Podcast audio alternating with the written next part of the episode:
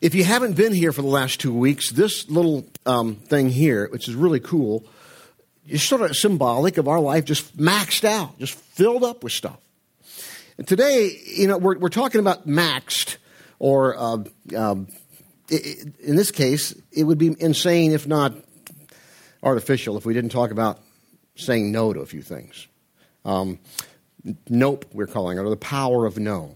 And what I'm going to talk about today is how we got to take some of these things and say no to them out of our life to save room. I, I, this is, serves as two purposes. One, if somebody's going to sleep, um, I can just do that to them, you know. And so, um, stay awake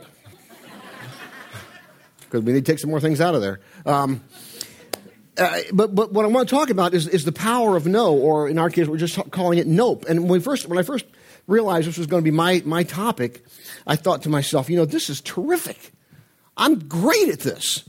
Um, I've, got, I've got so many creative ways of saying no.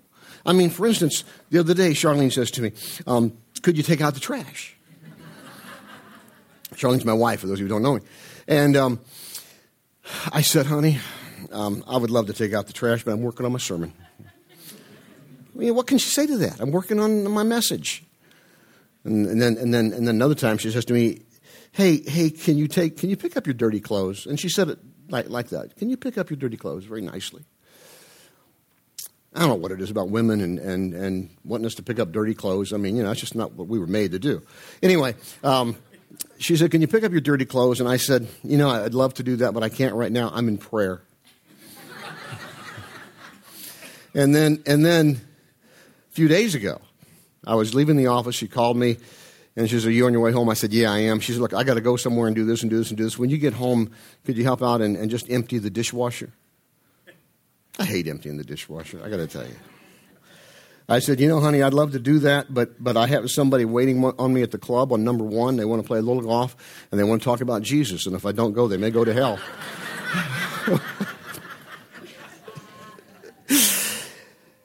Well, as good and as creative as those, uh, those things are, that's not the kind of no we're talking about, all right? You probably know that already, right? Um, we're talking about saying no to important things in order that we can say yes to the most important things. there's a, there's a fine tension there, and I'm going to be real blunt with you. I'm not the best one to give this message. Because uh, if you're talking about looking at somebody who has, who has put this into their life and who's got it right and got it down all the time, I'm not the guy. I have a hard time saying no, particularly if I think it's important. And, um, and, and, and, sometimes you need to. And that, that's really the, the, the, whole thing of what we're talking about here today. And I want to take you, and I'm just keeping it real. I'm just keeping it real. And, and so we're kind of on this journey together. And uh, we want to really understand the power of no the importance of saying no to important things in order to say yes to the most important things. I want to take you to a passage in the Bible in the, in the early church, and there's a lot going on, and we see a perfect example of that there. Before I take you, that's going to be in, another chapter. I want to take you to Acts chapter 2 first, because this is where the church has just taken off, the early church, and it's just getting going.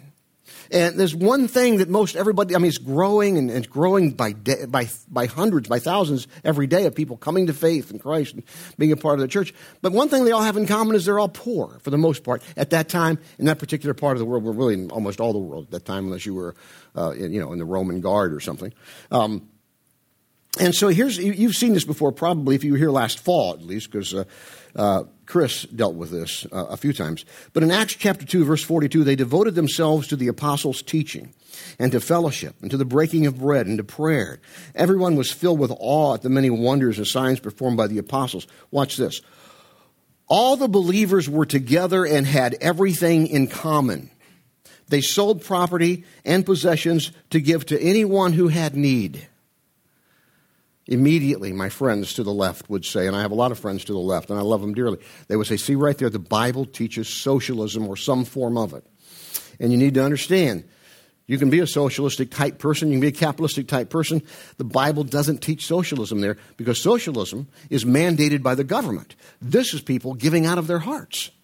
They don't have Big Brother saying, you've got to take from here and give, you take from the rich and give to the poor. He's not saying that. He's saying those who had a little bit extra just had the heart to give it to somebody who, did, who had less. That's much more organic, much more authentic than, than, than the Roman government at that time or any government coming down and saying, you know, we got to we got to take, you know, you got to give, you got to. Here they're saying, hey, we want to.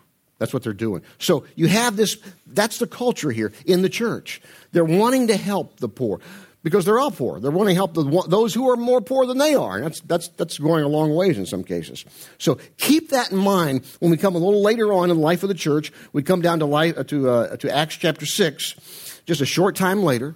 Things are really happening in the church.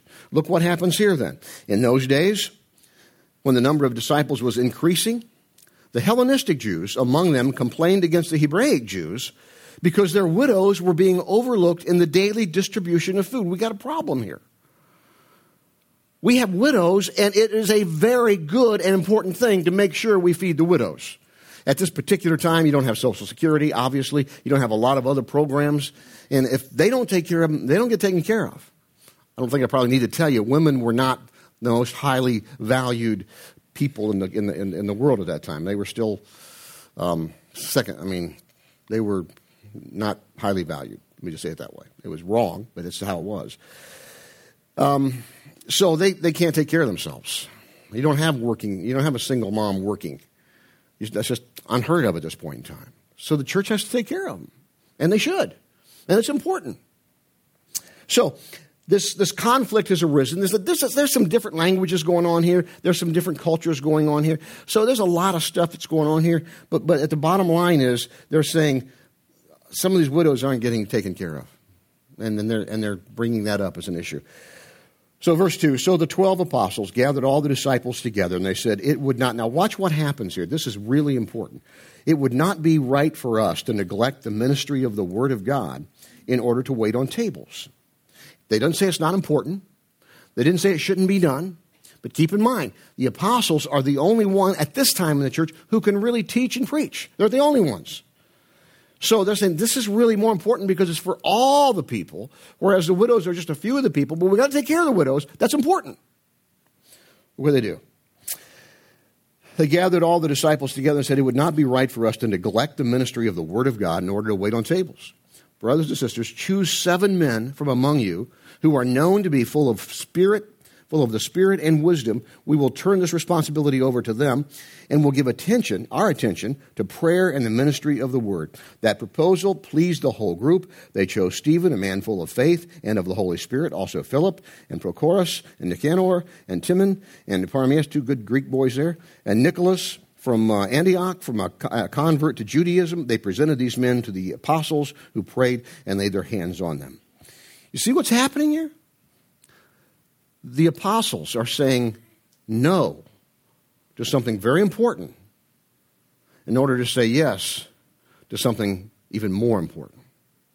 It doesn't mean that the widow's needs were not important. It doesn't mean that, that, was, that they, were not, they were not willing to do lesser tasks. Doesn't mean that. It's a matter of time. Okay? Um, it doesn't mean that they never served in that capacity because they did. And uh, but at this point in time, I want to repeat, they were the only ones in the church who could serve, the, the apostles were, in the, in the way of teaching and preaching of, of the truth. It was the highest and best use of their time. And it was, it was about saying no to something important in order to say yes to something even more important. I have a living, breathing example of this. A friend of mine, big time volunteer at her kids' school she did everything. I mean, she was like, you know, wherever it is, PTA or PTO or whatever, leader of that, and fundraiser for the class. You know, whatever you're talking about, schools, that's important stuff. I don't care what capacity, I don't care what school. That's important stuff in my, in my view. Because we, we, we got to have good schools. She was doing that and uh, what uh, fundraiser and, and, you know PTA or PTO whatever they call it and and uh, you know cookie baker and popcorn maker and vomit cleaner up or the whole thing. I mean all that stuff. I don't know about that. But I mean, just doing a lot of that kind of stuff. They started, she and her husband and family started coming to Renaissance, and it hit her one day. I'm so busy. My, my, my, I got so many things going on here, filled up. I don't have time to do the most important thing in my life at this point in time, which is to get into a situation where I can grow in my faith and help others grow in their faith in Jesus. So she, she started saying no to some really important things, school, pretty important, in order to say yes to something even more important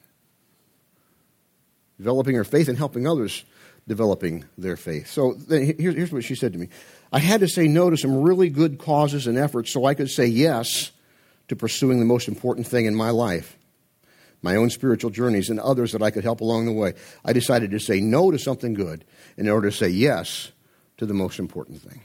That's what it comes down to, folks. I want to read a quote to you that really just has everything to do with this. I'm not going to tell you who it is at first. If you, if you, if you can guess it, I'm going to, I'll let, I'll, just, I'll let you, I won't throw a ping pong ball at you if you can guess who it is, okay? Um, and it comes from saying no to a thousand things to make sure we don't get on the wrong track or try to do too much. We're always thinking about new markets that we could enter, but it's only by saying no that you can concentrate on the things that are really important. Isn't that good? You know who said that? Give you a hint. Stephen Jobs. Um, Stephen Jobs said that. And I think it typifies that's true in business. That's true in your personal life. You only have so much space. You know? You only have so much space. Somebody's back there. Um, somebody's d- dozing off. I'm watching. Um, you only have so much space in here, okay?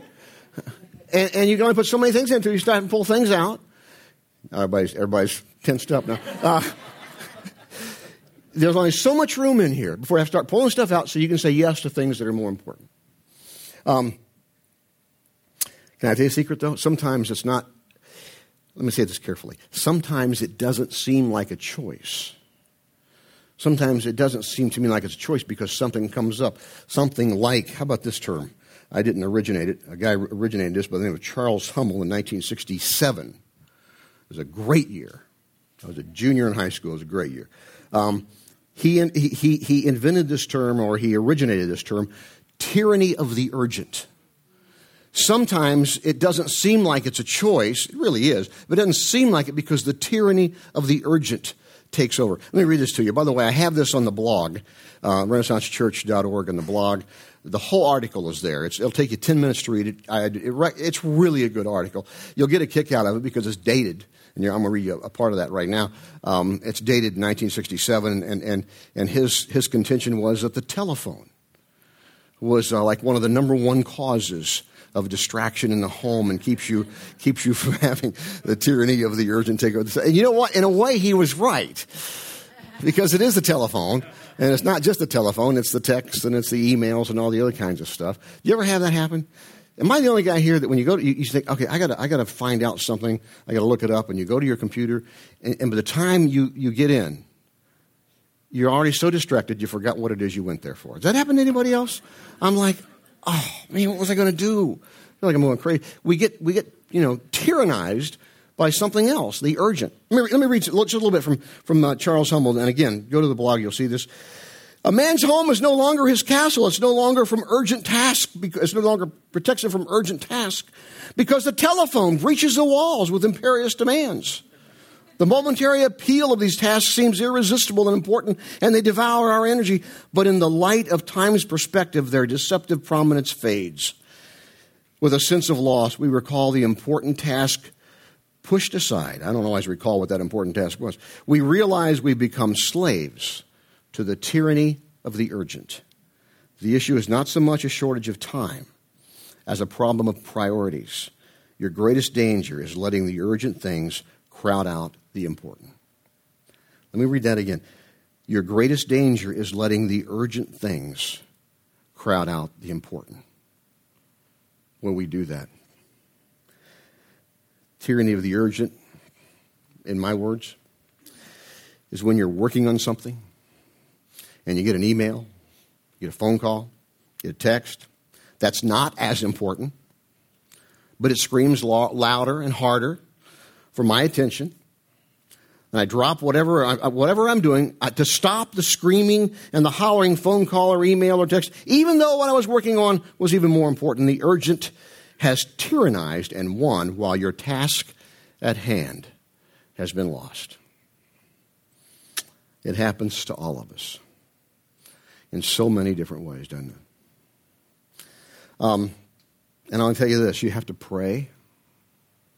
I mean, you really have to pray, seriously, and think and examine and re examine all the things on your plate or that's in all, all the you know all the balls in your life, so to speak.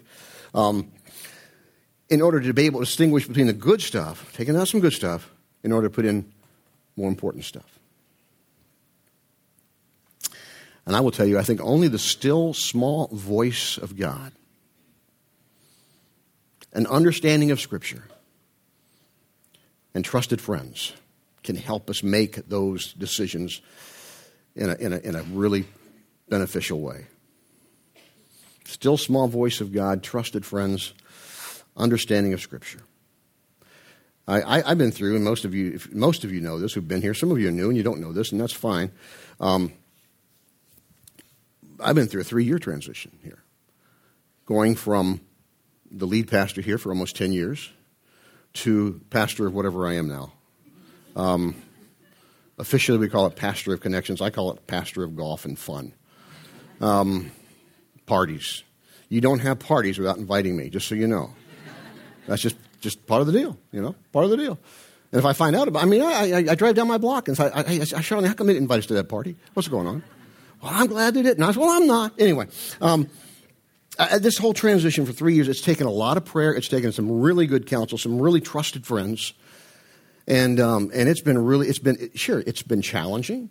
It's been counterintuitive. You don't normally go to seminary or Bible college and say, "Hey, someday when I'm 60, I want to be uh, I want to be like the pastor of connections at a thriving New York City suburb church." You don't normally think that way, um, but it's great. I, I, love what I do. I really do. I love you. I love I love being here. I'm, I'm just I love serving any way that I can serve. So for me, though, it was when I had to say no for the sake of this church and me to being lead pastor in order to say yes to being something else that's better suited my giftedness for me and for this church. And, and he had to say, I had to say no to something really good.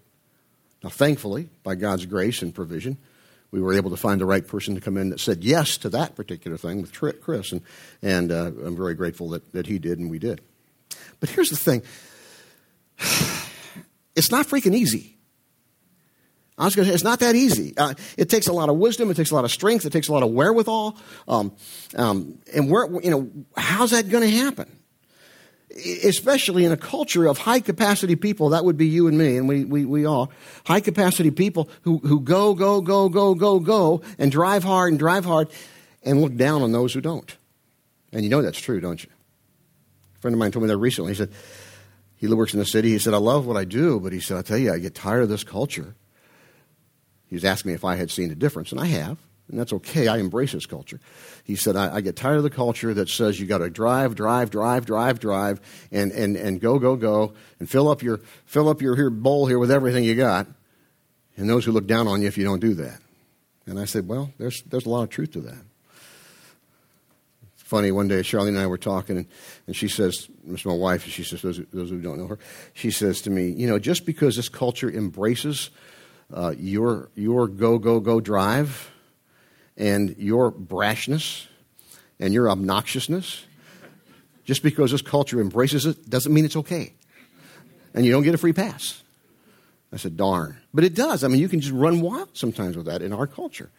One of the reasons I like it so much. Um, we have to stop and think and rethink and ask God for help. I'm going to give you three very simple things. that's going to help you with this. Um, they've helped me.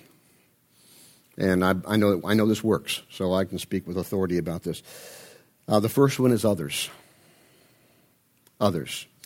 Trusted friends. Trusted friends. Not just friends, trusted friends. Not just your spouse. I, hopefully, one of your trusted friends is your spouse. But you know, we need more than that because sometimes they, they sometimes they love us and, and, and, and maybe not always can see everything from somebody else's uh, perspective because of their love for, for you and, and, and so forth. So you don't need very many people, just a few, but some trusted friends, not just your spouse, but people who are like minded. They have the, you have the same values. They're safe. You don't have to worry about them gossiping about you. Oh, you want to know what Rich is struggling with now? Oh, no, tell me. Um, I could keep you busy for a while. Um, people who you've given permission to to speak into your life and you into theirs. It's been fun for me. Um, oftentimes I see this happening. We have some groups. We've got more coming, but we like we have Wednesday night, th- Wednesday night men's group, Thursday night, which is always fun. Thursday night book group, um, co-ed book group, and Thursday morning for the women. More stuff coming, but it's been fun. It's Part of my job is it's part of what I do. I just with, with my job or not. Some of the some of the you see some of these relationships that form out of these groups with, with two or three people that, that get together and end up getting together later for whatever reason. That's really what it's all about. And that's really important. Had a guy tell me one time, we were sitting there talking, we were downstairs talking in the fellowship hall, and um, that's the bar area. The rest, part, the rest of it doesn't count. Um, and we were talking, he says, I get this. He said, I get this, pointing at him. He said, I get this. He said, I don't get me in a group. And I said, Well, let me ask you something. How did we start out together? In a group. You know? And then you break off into three or four, and then two or three come out of that. That's important. You got to have others in your life, folks. You got to. How are you doing with that? How many people you have in your life that can really speak into your life other than your mate? She counts or he counts, but you need more. Because if you don't have that, you, you, you become very unself aware. And that, that can be a really dangerous place to be. Others. That's the first thing. Second thing is priorities. Priorities. You have to be intentional. You have to think through and rethink through your priorities at least weekly, sometimes daily. Something happens in the middle of the day and you got to start realigning your priorities. It happens to me all the time. But you got to be intentional about it. Let me go through those priorities. Chris did this last week, and I thought, you know what? I'm going to do it again for three reasons. Number one, I agreed with them, and they're right, and I want you to. Number two, we need to be reminded. You know, week after week, we need to be reminded. Maybe not every week, but but often. And number three, I, I mean, he went through these priorities, and I'm going to the same ones. I, I I believe in the same ones that he does. I'm in a different season of life, and can bring a little different perspective. He's in a different season of life. He can bring a different perspective as well. What are those priorities? Well, first, of course, is God, your relationship with God. That's the most important thing. If I have to throw out some of this stuff in order to have more of a relationship with God, I saw that. Um, if I have to throw out some of this stuff to have more of a relationship, a deeper relationship with God, I got to get rid of it. That's the most important thing. My relationship with Christ, who came and lived and suffered and died and rose again. And he did that so that I could experience his love and his grace and his forgiveness. That's the most important thing, God. Second thing is your marriage. I appreciated very much last week how Treth said, not kids, just marriage.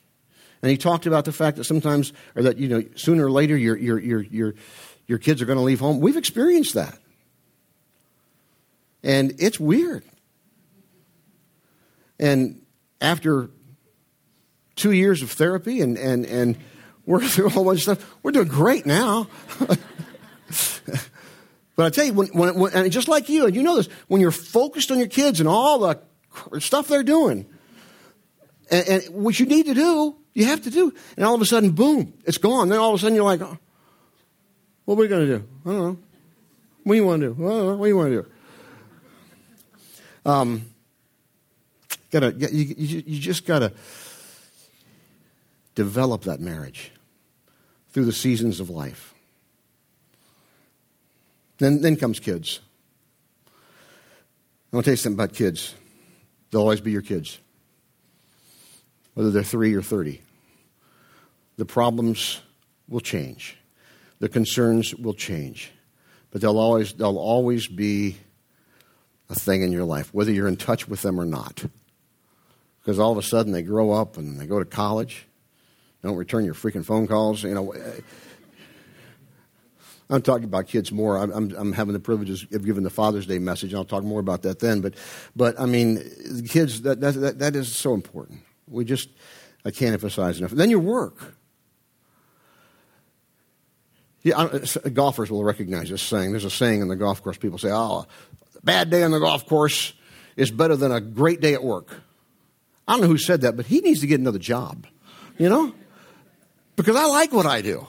I really do. I love what I do, and I, I, don't feel that way at all. In fact, I have had a few bad days on the golf course, and there is no place worse in the whole world. I think God gives us bad days on the golf course to show us a little bit what hell's going to be like, because a bad day on the golf course is miserable. Let me tell you, I've had a couple. I'd rather be at work all the time.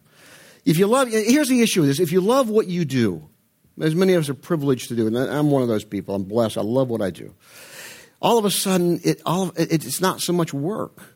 It's just who you are and what you do. And, and all of a sudden, it starts taking over your life. And all of a sudden, it starts, starts creeping into your kid time, starts creeping into your marriage time.